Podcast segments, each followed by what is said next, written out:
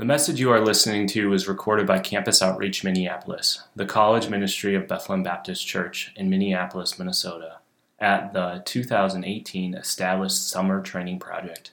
More information about Campus Outreach Minneapolis can be found at cominneapolis.org. Thanks for sharing, Noah. I was also homeschooled. Um, but I try to spend my whole life convincing people I didn't live under a rock, so thanks for undoing all that I've been working towards. Is that good? How did that end up there? Actually, how many people in the room were homeschooled, just out of curiosity? Oh, wow. Howdy, hey. Whoa. Hello, hello. Alrighty, guys. Um, so we, um, so yeah, we're we're gonna get started. Noah, thanks so much. I don't know where you went, um, but uh, thanks so much for that testimony. Um, it was really sweet to hear God working in your life. Um, so we, yeah, you want to bring that first slide up. So established from the beginning, Ann and I are going to be speaking.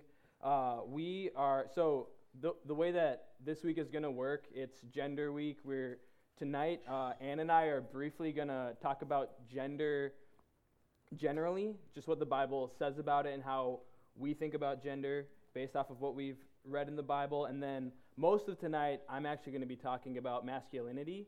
Um, and then tomorrow, we'll be in here again, and Anne will be speaking on femininity at that point, And then we're going to have a question and answer session. So that's a little bit of like the flow for the next few days, just so you guys are aware. So as as we're speaking, if you have questions or things that you're like, I don't understand that, or I'd love to ask about that, you should write down your question because we'll actually do a Q and A at the end. So Yeah. w- you can actually ask that question to us. Yeah, you can you can literally ask and everyone will hear the answer.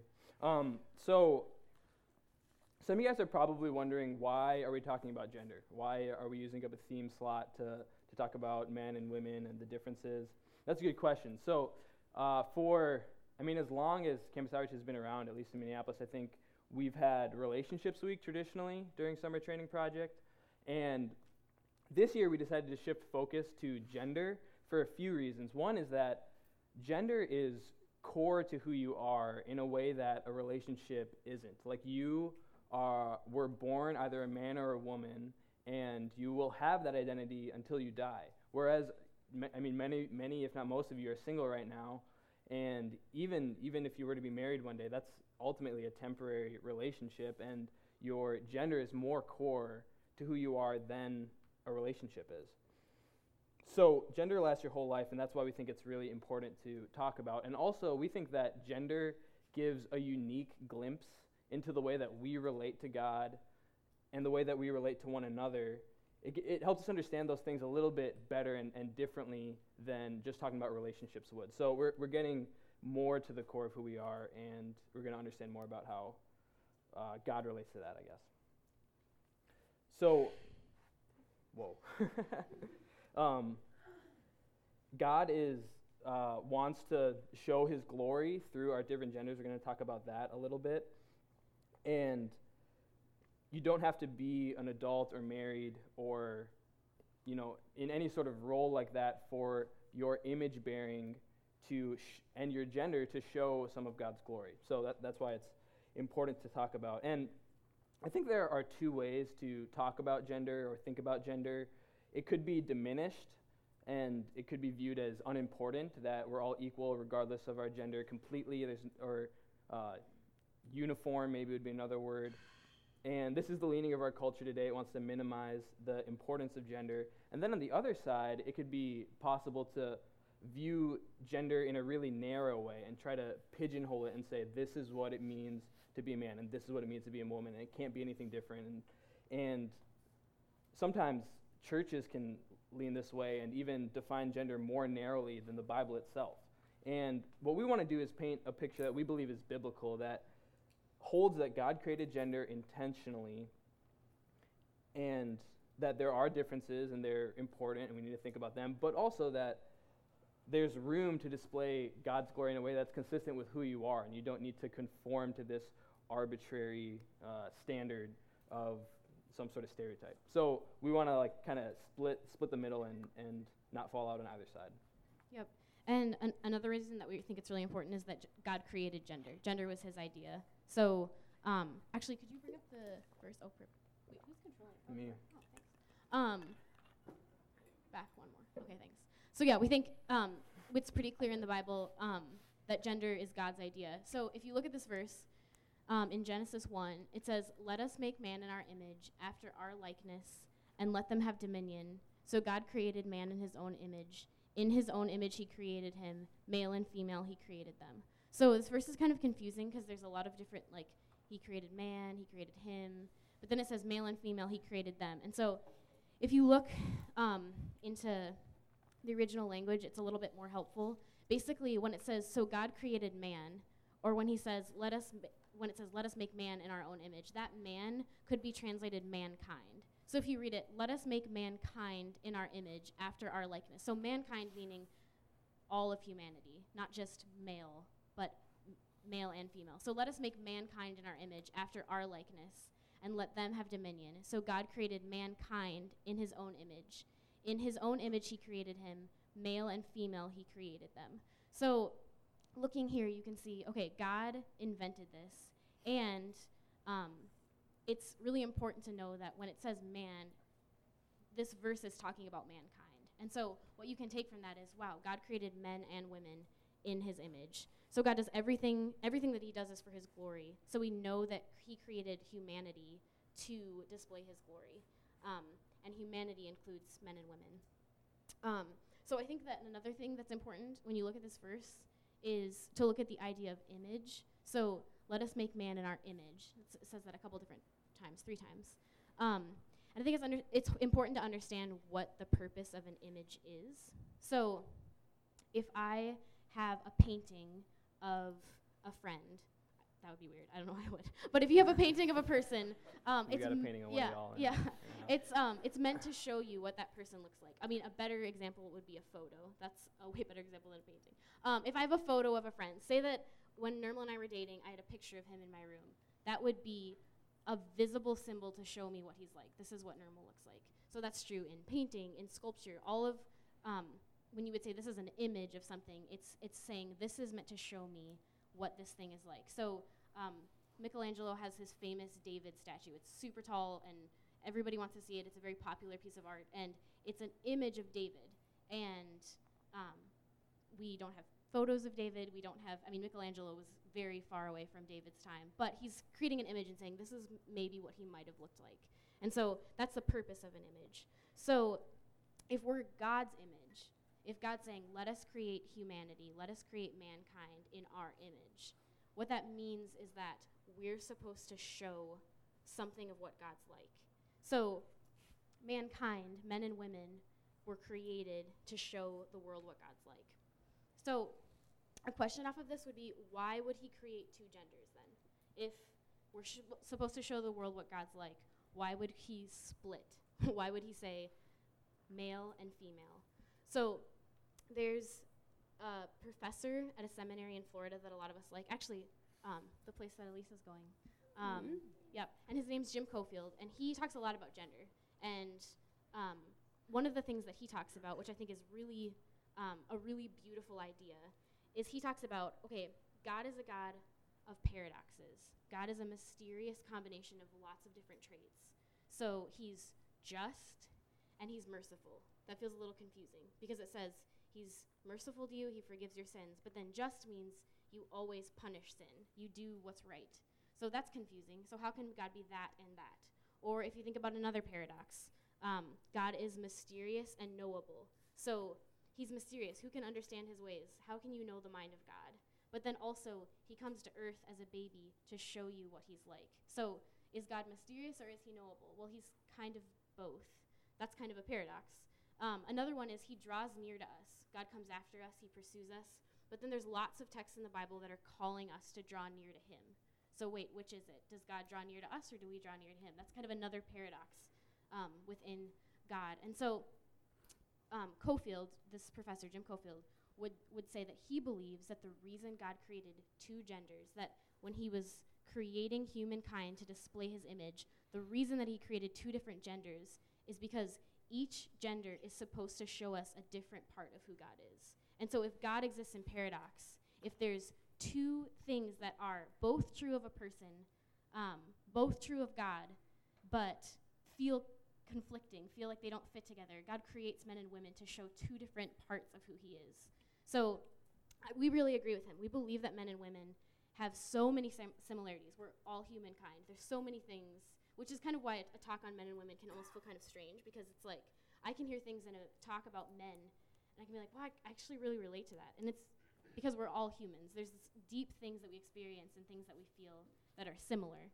Um, but we really do believe that God, that there are a lot of similarities in God creating men, men and women, but there's really unique ways that they each, in different ways, display parts of who God is. Um, and we we agree with him. We think that that's true. And so we think that God invented gender and that the reason he created it was to display his image in a really unique way. So, if you think about that, that's kind of an abstract definition of gender. It's saying that first you need to observe men and women and figure out what the differences between men and women are that are consistent and you have to note, you know, the contrast in their behavior, their feelings, what makes them tick, what makes them flourish. You need to understand all those things. And you need to really understand God. You need to understand his characteristics, his attributes, and you need to understand which of his attributes are correlate to one another or are paradoxical or are complementary. So it's actually kind of a complex process to understand gender. Like we're going to take a stab at it, but we, we could never claim to say that our, our talk is going to be exhaustive or say anything that there is about gender, even based on our own definition. We're just observing men and women and comparing them to, to paradoxes about God. So I would just say that understanding gender is the task of a lifetime. Um, it takes knowing people really well, it takes knowing God really well. It's not just a matter of we give you a verse or a few verses or a talk and you understand it perfectly.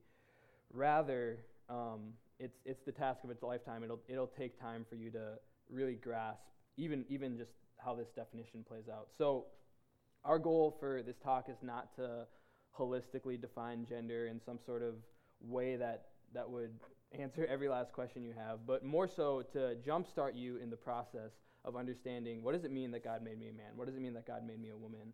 And um, to think about those questions and see how your gender could reveal the glory of God.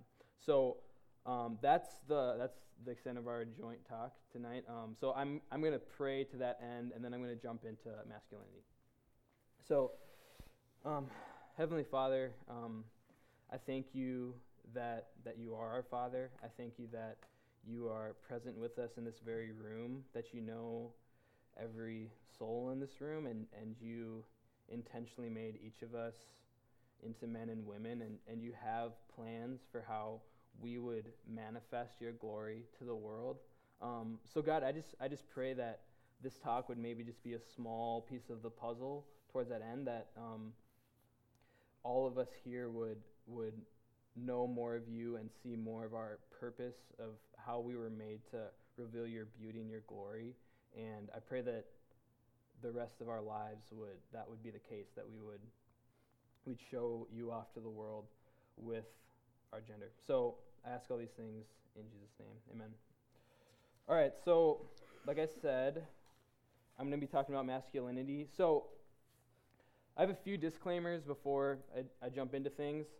So, first, I have a personal story. So, I actually, I mean, I, this is my seventh project. I was involved with Campus Outreach all throughout my four years of school. I mean, I was at like the very first event freshman year because my sister was involved, that kind of thing. So I, have been in your guys' shoes. I've heard lots of masculinity talks and gender talks and things like that. And honestly, as a student, I didn't get the point in a lot of ways. I felt kind of unsatisfied in a lot of ways uh, with the, the talks about gender. I thought, you know, why are we making such a big deal of the differences between us? I don't quite resonate with everything the speaker is saying. And so, I, if, if that were to be your response, I would totally empathize with that and understand that. And I would just encourage you to, to hear, hear me out over these two days, hear myself and Ann out, and see if anything seems relevant or relatable to you. And hopefully, you guys will be on a similar journey to me as you learn to value and understand your gender more. Um, and then, secondly, uh, a point that I would want to make is that this talk is going to be addressed to men primarily. So, as I was writing it, I, I, I couldn't get away in a lot of ways. I couldn't get away from this burden to share with you men um, out there about masculinity. So it's addressed to you, but there, there's a reason you ladies are present. Like you are in view in this talk, and it is not a waste that you're here. For you to understand masculinity will help you understand femininity, and vice versa. Like uh, tomorrow, as all the guys hear about femininity, it will help them understand themselves. So it's it's very important that we understand one another. And I really want you ladies to hear what I'm telling the guys, if that makes sense. So this is to all of you, but but kind of more directly aimed at the men. And uh, I, I also would say that don't don't feel to ladies don't feel weird if this talk is beneficial for you. I could I could see how that would, might seem like a strange thing, like oh he's talking to guys, but I feel like everything he said like rings true for me. Um, but uh, it that, that's totally okay. Like the goal when I was writing this talk, I wasn't thinking how can I give a talk that no woman could ever possibly relate to? Like, I just feel like that would be you know, an exercise in sexism at best. So, um, I that's not my that's not my goal. It's not in view for the talk. Like, my, I wanted to write something that would be definitely helpful for men and potentially slash probably helpful for girls. So, the, the, I think that's the way these things work. It's not as though I can, you know, there's a pure men's talk that only pertains to men and has nothing to do with women, or pure, you know, vice versa. It's, um, but more so, I think it's really important that the guys key in and and listen to what I'm saying. So um, those are my disclaimers. Let's jump in. So I'll walk you through kind of my outline for today, and Anne's going to have a really similar outline with femininity, so hopefully it'll be easy for you guys to kind of track with what we're trying to communicate. First, I want to talk about what men reveal about God. Next, I want to talk about what goes wrong with masculinity when sin enters the world. How does it get twisted? How is it corrupted? And then I want to talk about how Christ restores masculinity, how he fixes it. And then finally, I'm going to close with some practicals. So, pretty straightforward. Let's get into it. So, what do men reveal about God? I want to explain this, this statement. Men are designed to reveal the incarnational pursuit of God. All right, so that word incarnational refers to the incarnation. Jesus took on flesh. If anybody taking Spanish knows that carne means meat, um, and uh, flesh and meat are related, so that's how I remember that. But um, uh, so Jesus took on flesh and and he pursued humankind. All right, so we're gonna sing. Did anybody hear the band practicing before you came in? I mean, you you were in here, um, but okay. So this, I was trying to figure out if this would be a spoiler or not. But we're gonna sing "Reckless Love" tonight, um, and uh, in that in that song, there's a line that says. Um, Oh, the reckless love of God, it chases me down, fights till I'm found. What's the next line? Yeah, you guys know it. So, um, and that's kind of the idea I'm getting at, like that pursuit that God comes after you. He he chases me down. He fights till I'm found. He he leaves the 99 and comes after me. That's the idea that I'm getting at. There's there's no mountain you won't climb up. There's no wall you won't kick down. That's how God pursues us. Um, so this is a char- characteristic of God that men are called to reveal and, and display. There's something about our manhood that's supposed to pay homage to this and show the world this. Um, God sees our need and he comes after us. So we see this idea in the Old Testament. So look at Exodus 3 7 through 8. I mean, just look at it on the screen. I got a lot of passages. If you flip to them all, we'll be here all night. But uh, I'll, I'll, just read it for you guys. Uh, then the Lord said, I have surely seen the affliction of my people who are in Egypt, and have heard their cry because of their taskmasters. I know their sufferings, and I have come down to deliver them out of the hand of the Egyptians. Like that idea that God is saying, I'm coming. Like I, I see your, I see your need, I see your situation, I'm pursuing it, I'm coming to you. Um, so this is this is the an example of God's pursuit to us. And here's another example. So this is Jesus. For, uh, Luke 19:10 says, "For the Son of Man came to seek and save the lost." Son of Man came to seek and save the lost. Uh, he's, he's on a search and rec- rescue mission. You know, I, ha- I got this picture. This is a search and rescue mission, saving, searching some people and saving them. Pretty simple. But uh, uh, I like, it was funny because like I had heard the phrase search and rescue, but I didn't really know that it referred to this situation. But um, anyway, uh, that's that's kind of what Jesus was to us. You know, whoever needs saving in this picture, I don't know if it's what dude it is, but uh, that's what Jesus was to us. Like we were in this dire situation, and He came to seek and save the lost. We were lost. He saw that we needed help. He moved towards our need. Nothing humanity tried was working. We could not get to God on our own. So Jesus had to make the first move, and he, he comes. He, he came to seek and save the lost. So Jesus didn't stand idly by when he saw our situation. He was not apathetic towards our situation. He, he got involved. He saw the situation. He took action. He, he took on flesh. He came to earth. He suffered rejection, temptation, all with the goal of saving us. He, he pursued humanity and through his death successfully made a way. He saw the mess. He got involved. He incarnated. He pursued. So you guys kind of get the idea like, like God comes after us. He pursues us. And men are meant to reflect this. So Jesus, Jesus got involved, and as men, we are meant to do the same thing. We're meant to see needs and take initiative towards those needs to meet them. That's maybe, that might be good to write down. We, we are meant to see needs and take the initiative to meet them. God made us to enter situations, even if they're scary or painful or risky, and impact those situations for His glory.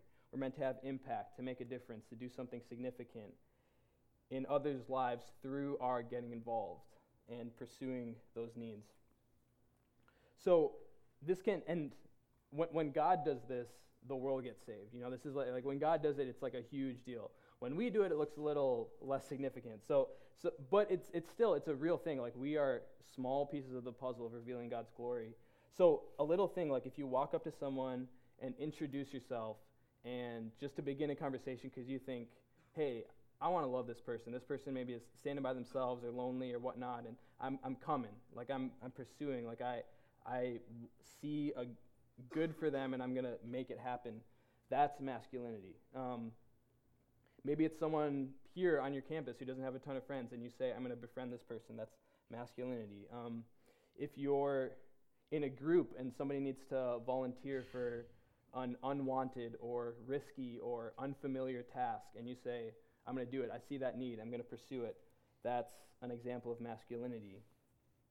If you see the riffraff in the parking lot out here and uh, you see a girl who's about to go move her car, or even guy, another guy who's about to go move his car, and you think, you know, I'm going to save this person um, a potentially dangerous or awkward situation, and I'm going to walk with them to, to help them, you know, have, have a uh, companion as they face the riffraff. Um, that's masculinity. Something as small and seemingly insignificant as that is an expression of masculinity.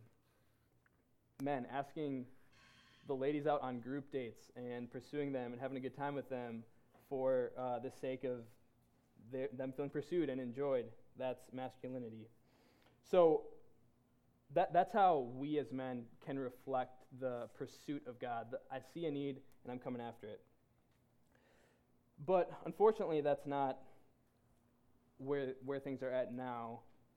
Something goes wrong with masculinity. We live in a fallen world. And ideally, we would, we would live in a world where we're focused on God and we reveal Him through our pursuit of other people. But what has happened is we are sinful, and because of our sin, we become curved in on ourselves. We focus on ourselves. And in, as, as we curve in on ourselves, what, o- what overwhelms us is fear. We're overwhelmed with fear. Through a focus on self, we become afraid of not being impactful, not being significant, not making a difference. And Ann and I are both going to share about the core fears of a man and a woman, and that's what happens when we were, we were meant to reveal God's glory, but we became self focused, and the result was fear. So we'll both spare, share on the respective fears of men and women. Um, and I'm going to focus on men, obviously, and I'm going to say that the core fear of a man is weightlessness. So you guys can write that down.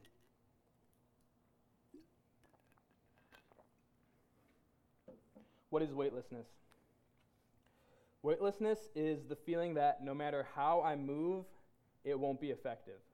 No matter what I do, it's not going to matter.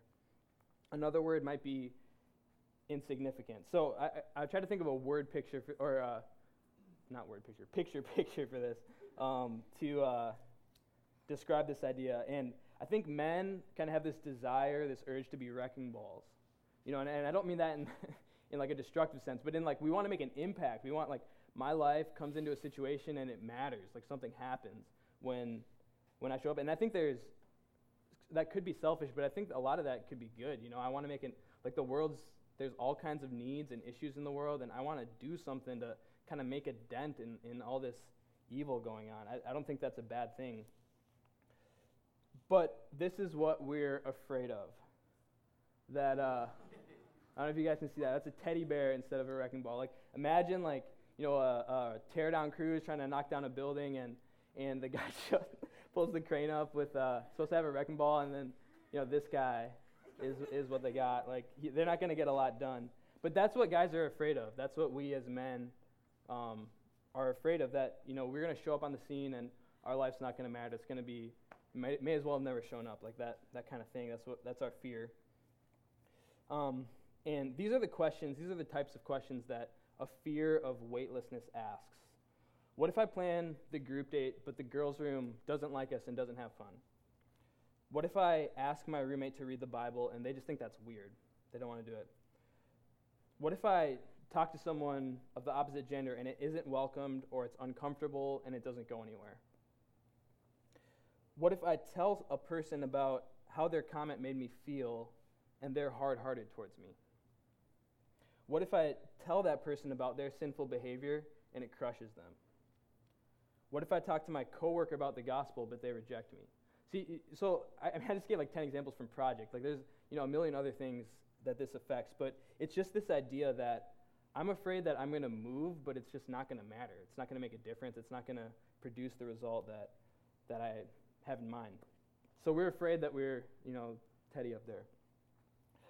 And what happens is we experience this fear, but rather than going to God with it, we find coping mechanisms. We find ways to cope with the fear that we're feeling. And I think there's two categories of strategies for coping with this fear. And I'll explain them to you. All right, so two ways we cope. Okay, so. Well, you might need to take over, bud. Okay, so the first way is avoiding meaningful action. And this is all the things that men just don't do. So we don't have meaningful conversations, and instead we just settle for jokes and laughter and, and things that don't matter. We don't express our feelings to other people. We shut down and don't share our thoughts in their most raw form. We don't speak up on others' behalf if they're being bullied or teased or excluded. We don't initiate towards the lonely.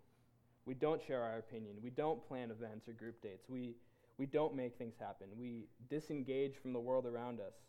We coast through our social interactions. We stop trying. We, we stick to a, tight knit friend group rather than venturing into other relationships.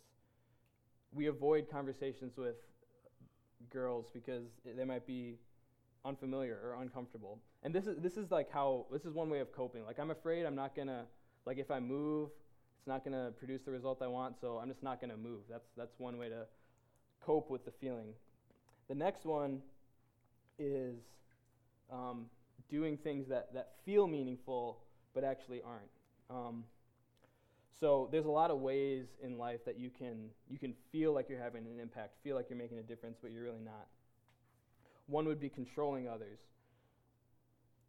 using aggressive behaviors to control other people and feel powerful, uh, refining skills that make us feel competent and in control.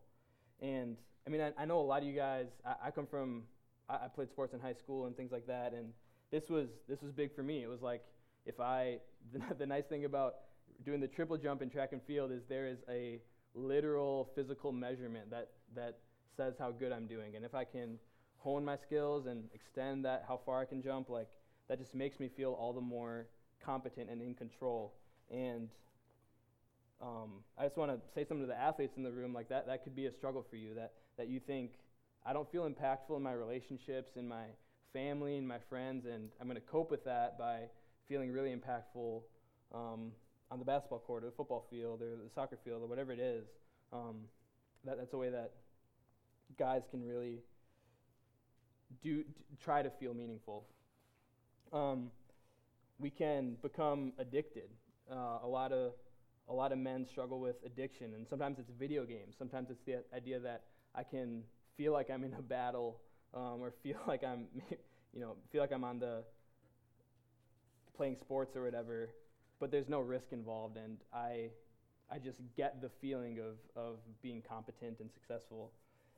And then lastly, I'd say um, becoming addicted to sexual sin, like feeling like I am validated, I'm impactful without any risk, without any real relationship. I can just go to the image on the screen. And I just know that that's a huge issue in this room, um, just merely by the size of it, if nothing else. So um, that, that's how masculinity can go awry. That's, that's, that's how things get off the rails when we go to these other strategies to, to feel weighty, to feel impactful.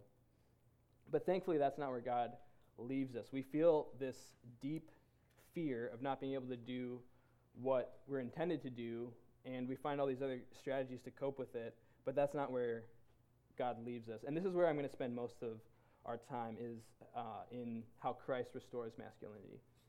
So, um, what I want to do in this section is uh, you'll have to bear with me. There's a couple longer passages. We're going to do a lot of stories. Um, we're actually going to look at the life of Peter. Um, we're going to really, not MC Peter, but um, Peter, Saint Peter. But uh, we're, we're going to really uh, key in on his life and look at his interactions with Jesus and look at when he denied Jesus specifically and see how that that explains. That's that's a good example of how Jesus comes, like, uh, helps us become men again after we've gone after the fake thing. So is the next thing the Luke passage. Awesome. Um, so this is this is a passage uh, I want to talk about a lot. This is well, I'll just read it and then I'll explain it. So Peter said to him, that's Jesus, Lord, I am ready to go with you both to prison and to death. Jesus said, I tell you, Peter, the rooster will not crow this day until you deny three times that you know me. So in case anyone, any of you guys aren't familiar with the story of the Gospels, uh, Peter was one of Jesus' main guys. He was one of the 12 disciples. He left his whole life, his whole livelihood to follow Jesus. And but things got like pretty dicey around the time Jesus died. He the, the passage quoted above is right before Jesus died, and Jesus is telling Peter, like, you you're to deny me. Like you I know you want to like stick it out through the, to the end. I know you want to die with me and everything, but you're to deny me. You're not actually to be faithful. So that and and what Jesus says comes true. Like like Jesus or Peter denies Jesus. He he doesn't stick up for him and um, we're also going to look at what happens after Jesus rises from the dead and then sees Peter again. So that, that's kind of where we're going. So look at Jesus' words in verse 34 again. Uh, he says, I want to argue that Jesus is confirming Peter's core fear. I think that might be. Yeah, so, so Jesus is um, basically, Peter wants to be impactful, he wants to be significant, but Jesus is telling him, like, you're going to deny me. Like, you, you have all these goals, you have all this greatness that you want to achieve, but you're actually weightless. Like you're, it's true. Like what you're afraid of is true. You are weightless. You, you can't do this on your own. So we need to back up a little bit and understand a little bit about Peter before we go any further. So I'm going to make this point that Peter wants greatness, which was just on the screen. You guys saw it. Um, so does someone want to read um, Mark 8, 31 through 33 on the screen here?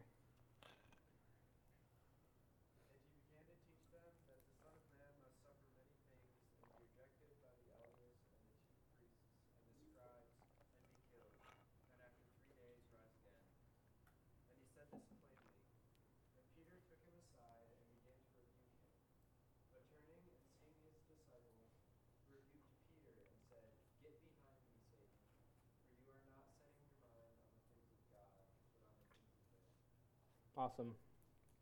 Um, so you see how you see how Peter's mind works. Like Jesus is saying, "Hey, I'm gonna die. I'm gonna get beat," um, and Peter hates that. Like he's like, Jesus, no, like that can't be it. Like he goes and rebukes him. Like, can you imagine like a this is just a mere mortal rebuking the God of the universe? But he says, Jesus, like, no, you can't die. That that ain't it. And the reason why he's like that is because he's like, I, I gave up everything for you. Like, I left my job to follow you, and you're telling me you're going to go die? Like, how does that make any sense? And so Peter wants greatness. Like, he doesn't want the path of death, he wants significance and, and greatness. And then I got one more passage. Um, it's uh, Mark 9 33 through 35. Uh, oh boy. Oh, it's not there? Dang. Oh, snap. Snap. All right. Um, somebody want to read? Uh, it's, it's the right passage. right, right. No, no, no. But someone want to read off the screen is all I'm saying. and when he was in the house, he asked them, What were you discussing on the way? But they kept silent, for on the way they had argued with one another about who was the greatest. And he sat down and called the twelve. And he said to them, Anyone would be first, he must be the last of all and servant of all. Awesome. Uh, so so far we've had two times that we need people to re- read scripture, and both times it's been a Stein. I just want to point that out. Um, yeah, yeah, yeah. They were homeschooled, so holla. Um, but uh, yeah. So this is like another example. Like like the disciples are like bickering about who's the greatest. Like that's just kind of something they did, I guess. Like they they really wanted to know who was the best out of them. So I just want to make the point that Peter's very interested in greatness. That's really key to who he is, which I think this is the next slide. That's not all bad. All right, so Peter wanted greatness, but it's not all bad. See, it would have been so easy for Jesus to say, like, I think his response is so interesting. Like, he says, if anyone would be first, he must be last of all and servant of all. Like, it would have been easy for him to say, like, shame on you guys. Like, why are you talking about greatness? Like, greatness is, don't think about that. That's bad. Um, but that's not what he says. But on the other hand, it would have been really easy to say, well, you know, I think, I think James is, is pretty great, but John's up there too, or whatever. Like, he could kind of like play the game with them and sort of like compare, but he says, like, I'm not going to compare. I'm not going to say that you're great in the way that you're thinking, but I'm also not going to throw it all the way out. I'm saying it's a good thing to want to be first. But if anyone would be first, he must be last of all and servant of all. Such an interesting response. And he explains that the path to greatness is counterintuitive. It's, it's like holding onto a bar of soap. If you try to squeeze it too hard, it'll slip right out of your hands. And I could spend a whole talk explaining, you know, what I think this means. But for now, just know that greatness exists. Peter wants it, and it's not that it's not a bad thing. It's not bad that he wants to be great. Um, and this is really good n- news for men, I think. And this is a good news for men like Peter who want to be great because men want impact. We, we want to be the wrecking ball, like like we talked about. They, they want their life to count and to matter. So this is this, might, this is gonna be a little skewed, but um, we're gonna play a little game. So everybody, close your eyes and uh, picture a die-hard Star Wars fan. All right. Okay, now. Um, okay, so that's the first one, and then the second one. So keep your eyes closed and picture a die-hard LeBron James fan. All right. So you guys have like those two images in your head. All right. Okay, everybody, open your eyes. Um, so, did you picture a man or a woman each time? Man, most of you, that's what I was expecting. Is most of you guys would say, uh, "Man." You know, like we got, I got a couple. You know, maybe picture this guy. I well, actually, yeah, yeah. Peep that shirt. Um, yeah, I think either me or Karen has that shirt, but um, one of us. Uh, but yeah, I mean, you you picture a guy, and then you know, like what, and then you know, LeBron James fan, you picture a guy. It's like why why is it that almost everyone in this room thought of a guy stereotypically like associated with Star Wars and and sports? And I think the reason why is because men are fascinated by tales of greatness. Like Star Wars is a story where um, a hero and his his band of friends. It's them against the, the, the whole world and life as we know it is on the line. Like that's a tale of greatness. Like if he if he succeeds, that's that's amazing. Like we can tell that story over and over because it's so sweet. And we we love story. We love to you know we watch the NBA finals. We watch these great sporting events because what the what athletes are competing for is to have their their name written as champion. You know for 2017 2018 season champion like that's what they that's what they want and that will never change like no one else will ever be the 2017, 17, 18 champion. I mean, it wasn't LeBron. Uh, y'all know that. But um, uh, that, I think that men are fascinated by things like that. We're, we're captivated by greatness. Um, even like, it, it's, it's hilarious. So I don't know if you guys um, can read that, but LeBron James has tattooed on his arms, What we do in life echoes in eternity. Um, and and I, I showed this picture to Ann, and she's like, Is he a Christian? And I'm like, No, he just like basketball's like a really big deal to him. Like he thinks that like you know it's like it's like uh, that's a quote that should pertain to you know like saving souls or like sharing the gospel or something like that. But you know he he's like no basketball is gonna echo in eternity. But like you know he just he wants that greatness and and men are captivated by stories like that. Um, so Peter really wants this greatness. He wants impact. He wants to die for Jesus. Um, but Jesus actually burst Peter's bubble. Um, so that's the next point I want to make. Um, and then after that, Jesus bursts our bubble. So you got the whole whole nine yards there. But um, so Peter was listening. You know, Peter was kind of like taking notes the whole time he was he was following Jesus. And initially he was like, "No, Jesus, you can't die." But then he heard that he kept hearing that Jesus was really insistent about dying. And eventually he gets to a place where he's like, "You know what? Screw it. I'm gonna die. I'm gonna die for Jesus." I think that's what's going to get me greatness. I think that's what, what's going to do it for me. It sounds crazy, but I think that's what he wants, and uh, I think it's going to make me great. It's going to solidify my impact in this life. And, and he has this idea that I'm going to be great if I can die for Jesus. Um, and he thinks he has it all figured out, and he probably is so proud to tell Jesus, I'm going to die with you. And he's probably shocked by Jesus' response. Jesus says, Peter, you're not going to die with me. You're going to deny that you even knew me. Like, what are you thinking? You, you think that you can get this greatness on your own. You think you can have an impact. You think you can do this, but you're going to deny even knowing me. Like, how pathetic is that? And, like, Peter's in this world of confidence. Like, he, but Jesus makes him feel incredibly insecure. You're confident now, believing that you have what it takes to achieve this legacy, but I've got news for you. You don't. You don't have what it takes. You shouldn't be confident. You should be terrified. Your, your worst fears, the fears that your own weakness would get between you and your legacy, that's, that's fact. That's fact right there. That's true. You're going to crack. Um, that's what Jesus tells Peter. It's, it's shocking, it's jarring. He confirms Peter's core fear of weightlessness. Peter had covered it up with his self esteem and self confidence, but Jesus cuts through it um, and tells him that he's going to come up short. So that's how Jesus bursts Peter's bubble. Uh, he, he confirms his greatest fear and bursts his bubble. And the reality is that that's how, what Jesus wants to do in your lives. He, he wants to burst your bubble. Um, sorry, I feel like this is like a really long point that's really negative, but it's going to get better, don't worry. But um, uh, I'm going to illustrate with a little story from my life. Um, I am not the husband that I thought I would be my entire life. Like, um, I don't know if you guys are familiar with uh, um, the song, you know, I would walk 500 miles and I would walk 500 more just to be the man that. Yep, end up at the door. Yep.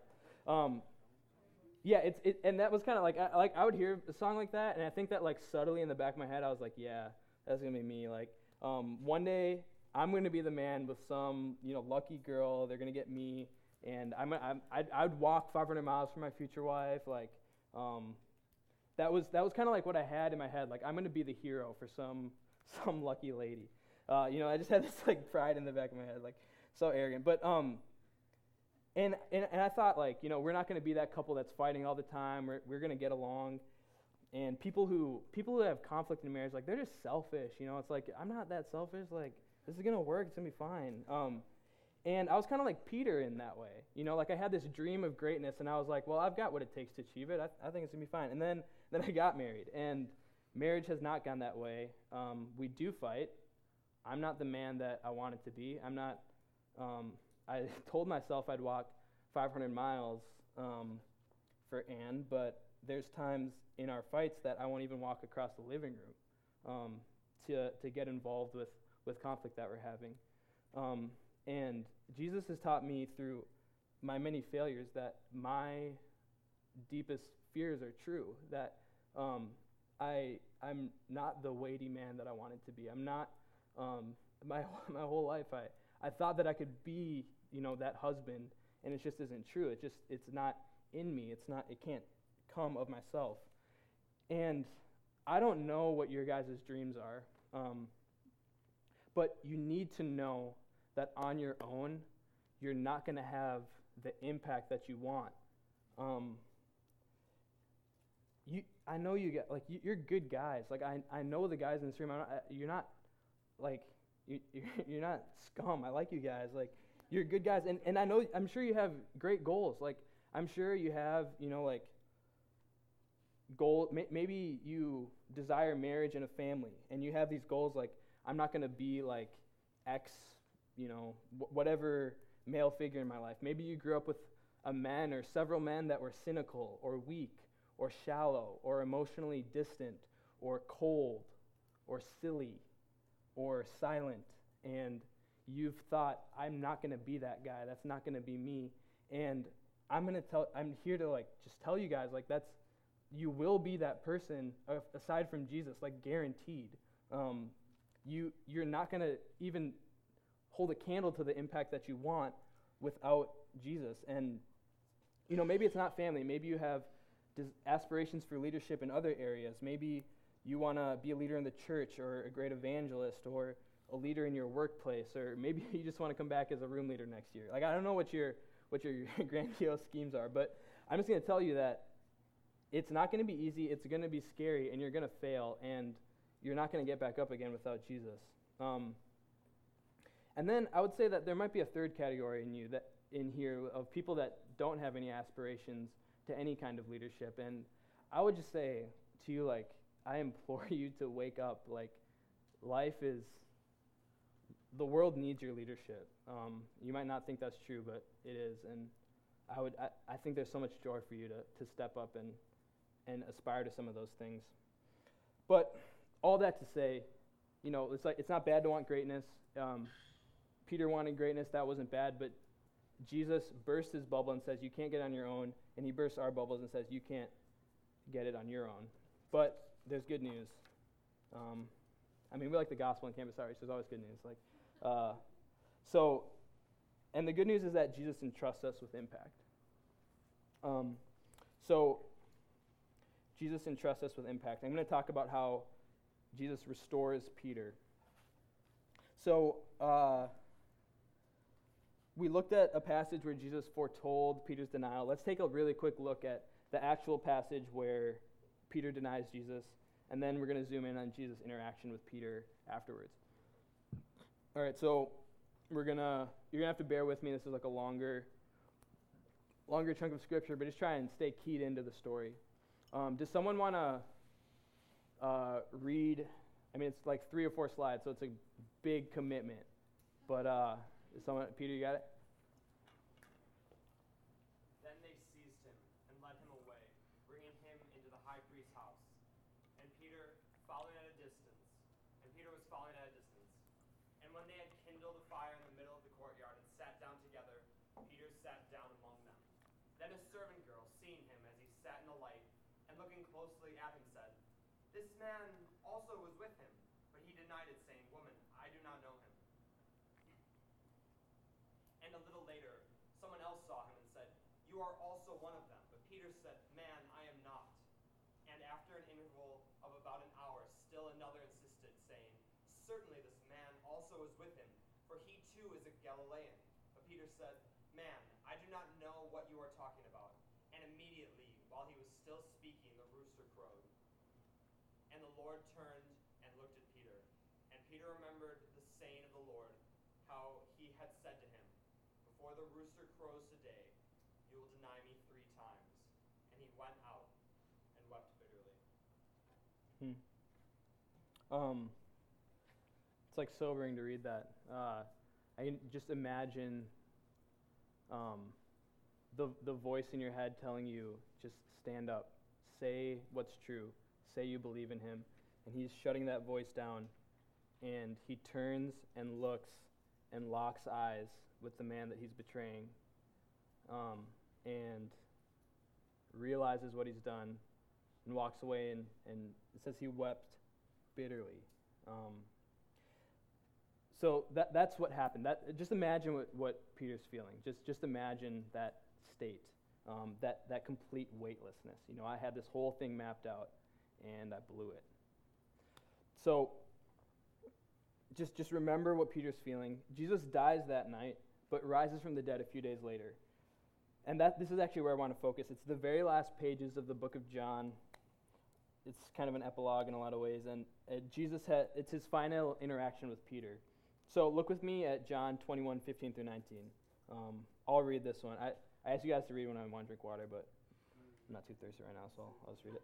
Um, so when they had finished breakfast, Jesus said to Simon Peter, Simon, son of John, do you love me more than these? He said to him, Yes, Lord, you know that I love you.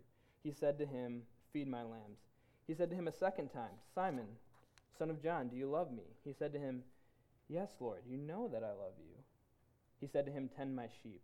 He said to him the third time, Simon, son of John, do you love me? Peter was grieved because he said to him the third time, Do you love me? And he said, Lord, you know everything. You know that I love you. Jesus said to him, Feed my sheep.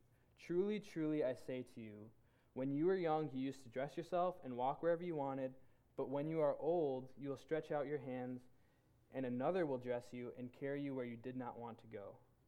This is said to show by what kind of a death he was to glorify God. And after saying this, he said to him, Follow me. So let's, let's break this down a little bit. Um, Jesus knows everything.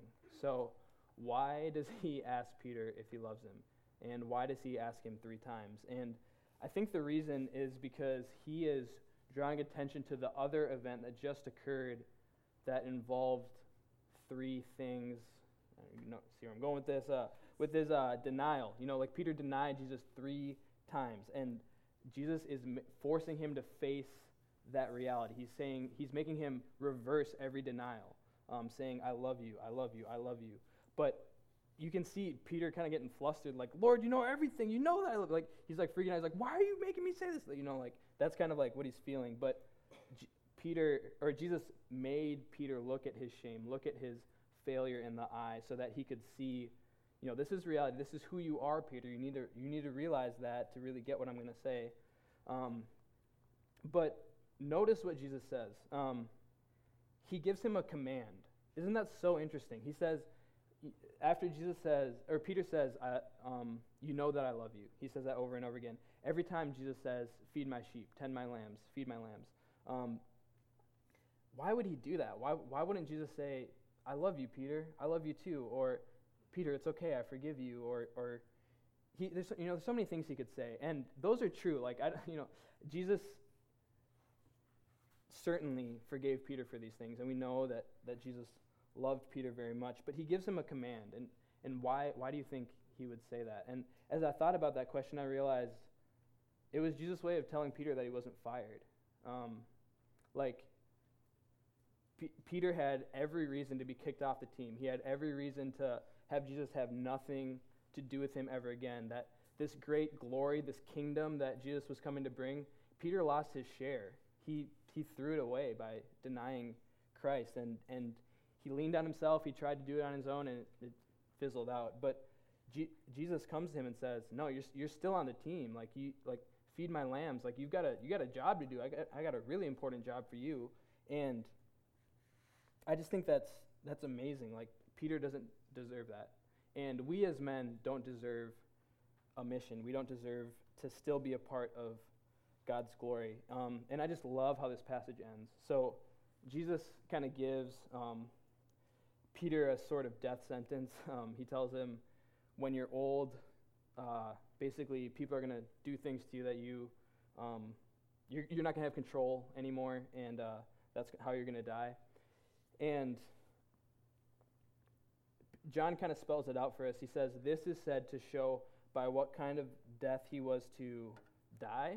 No, it doesn't say that. It says, This is said to show by what kind of death he was to glorify God. Um, so, Peter, this man that was obsessed and focused on glory for so long, but he was focused on his own glory. He was focused on himself and wanted his own glory. But at the end of the day, he still gets glory. It's just not his. He gets God's glory. He gets a part in God's kingdom. He gets a role um, in in the biggest story. Uh, he gets he gets to be a part of the the greatest greatness. Um, and that's what that's what's offered to us as men. That's that's how Christ can restore our masculinity. We don't have what it takes on our own, but if we lean into Him and lean into His story and lean into what He's accomplishing in His glory, we can we can taste that impact that we've always wanted. We can taste that that glory. Um, and then the last thing I just want to point out is uh, that all this happens. Jesus tells Peter, "Follow me," um, and that's how that's how his impact and his glory will be realized. Um, and Jesus doesn't just uh, restore Peter; he restores us. All everything I just said is for us too. We want our impact. We want we have our family goals, or our professional goals, or our spiritual goals, or um, whatever goals you have, you there's a way that you can do them that communicates God to the world, and that's what's that's what you're really after. That's what you really want. But you're not going to be able to get there on your own, and you're not even going to come close. Just like Peter, you need Jesus. You need Him to make your life impactful for Him. You're a teddy bear on a string when you're supposed to be a wrecking ball, and Jesus can make you have an impact for his kingdom. Um, and that's the impact we were meant to have. So that's that's kind of my what how Christ restores our masculinity. And finally, I would just say uh, I just have some closing points, some practicals um, to to end us on. So, uh, and they all start with get, so it's super catchy. Um, you guys will remember them for the rest of your life. So, uh, the first thing I would say is get yourself. Um, what do I mean by that? So, when I say get here, I mean like understand or know. Um, familiarize yourself with your core fears. Where do you feel weightless? What are you insecure about? Do you believe that God could use you? How could you cope? How do you cope with weightlessness?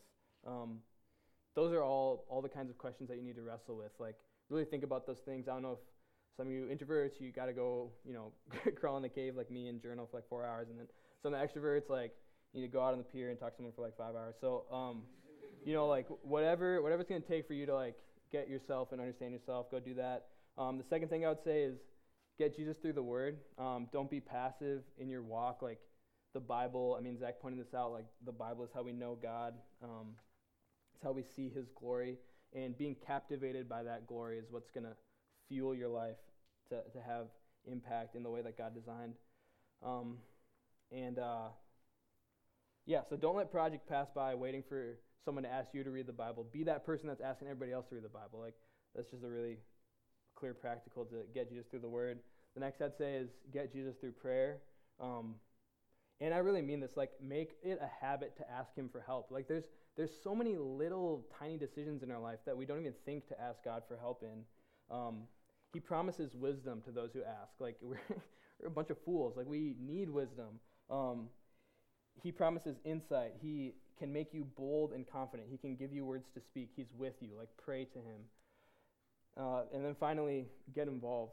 Um, Jesus saw our mess.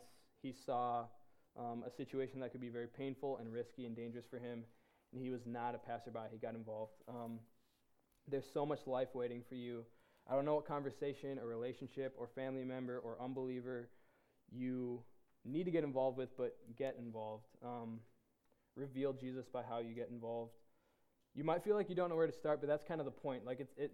This isn't something that's supposed to be spelled out. Like there's always risk involved in expressing masculinity through pursuit. Like you, part of it is is the risk of it. And but that said, I mean, just a few practicals. Talk to girls. Um, I know it's it's like the most like foreign, crazy concept like that there is, but um, and like I like literally I need to grow on this. Like have to like I'm like saying this and like making a joke like all the guys like suck talking to girls and it's like I probably don't know like most of the girls I'm proud of. So um yeah, like all these practicals apply to me. So um engage with all the students on project. Um, talk to people on your campus that don't know anyone. Plan group dates. Go on group dates. Don't worry if they're going to suck. Just do them. What are the needs of campus outreach on your campus? Uh, figure out what those are, are, identify them, meet those needs, pursue them. Those are just like that's that's what it looks like to get involved. Um, so uh, that's all I had. I mean, next we're gonna. Um, so f- we're we're not gonna have a reflection time quite the same as we normally do for theme talk for um, today and tomorrow. Uh, we're just gonna go right into worship. So um, yeah, uh, Zach, if you wanna, yeah, I'll I'll pray and and the team come up. Um,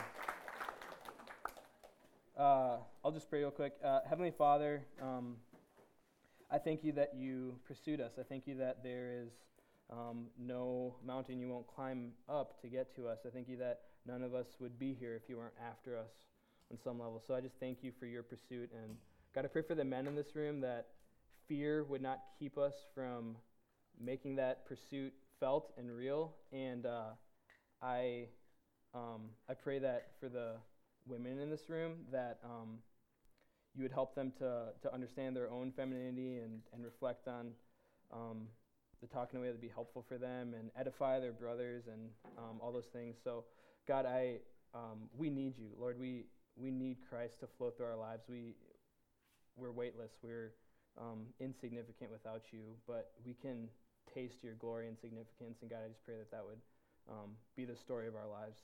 So I ask all these things in Jesus' name. Amen.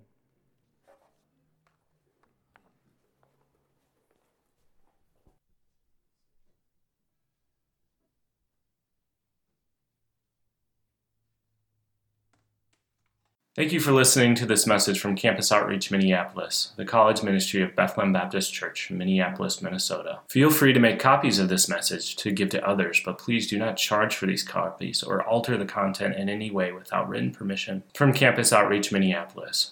For more information, we invite you to visit us online at cominneapolis.org.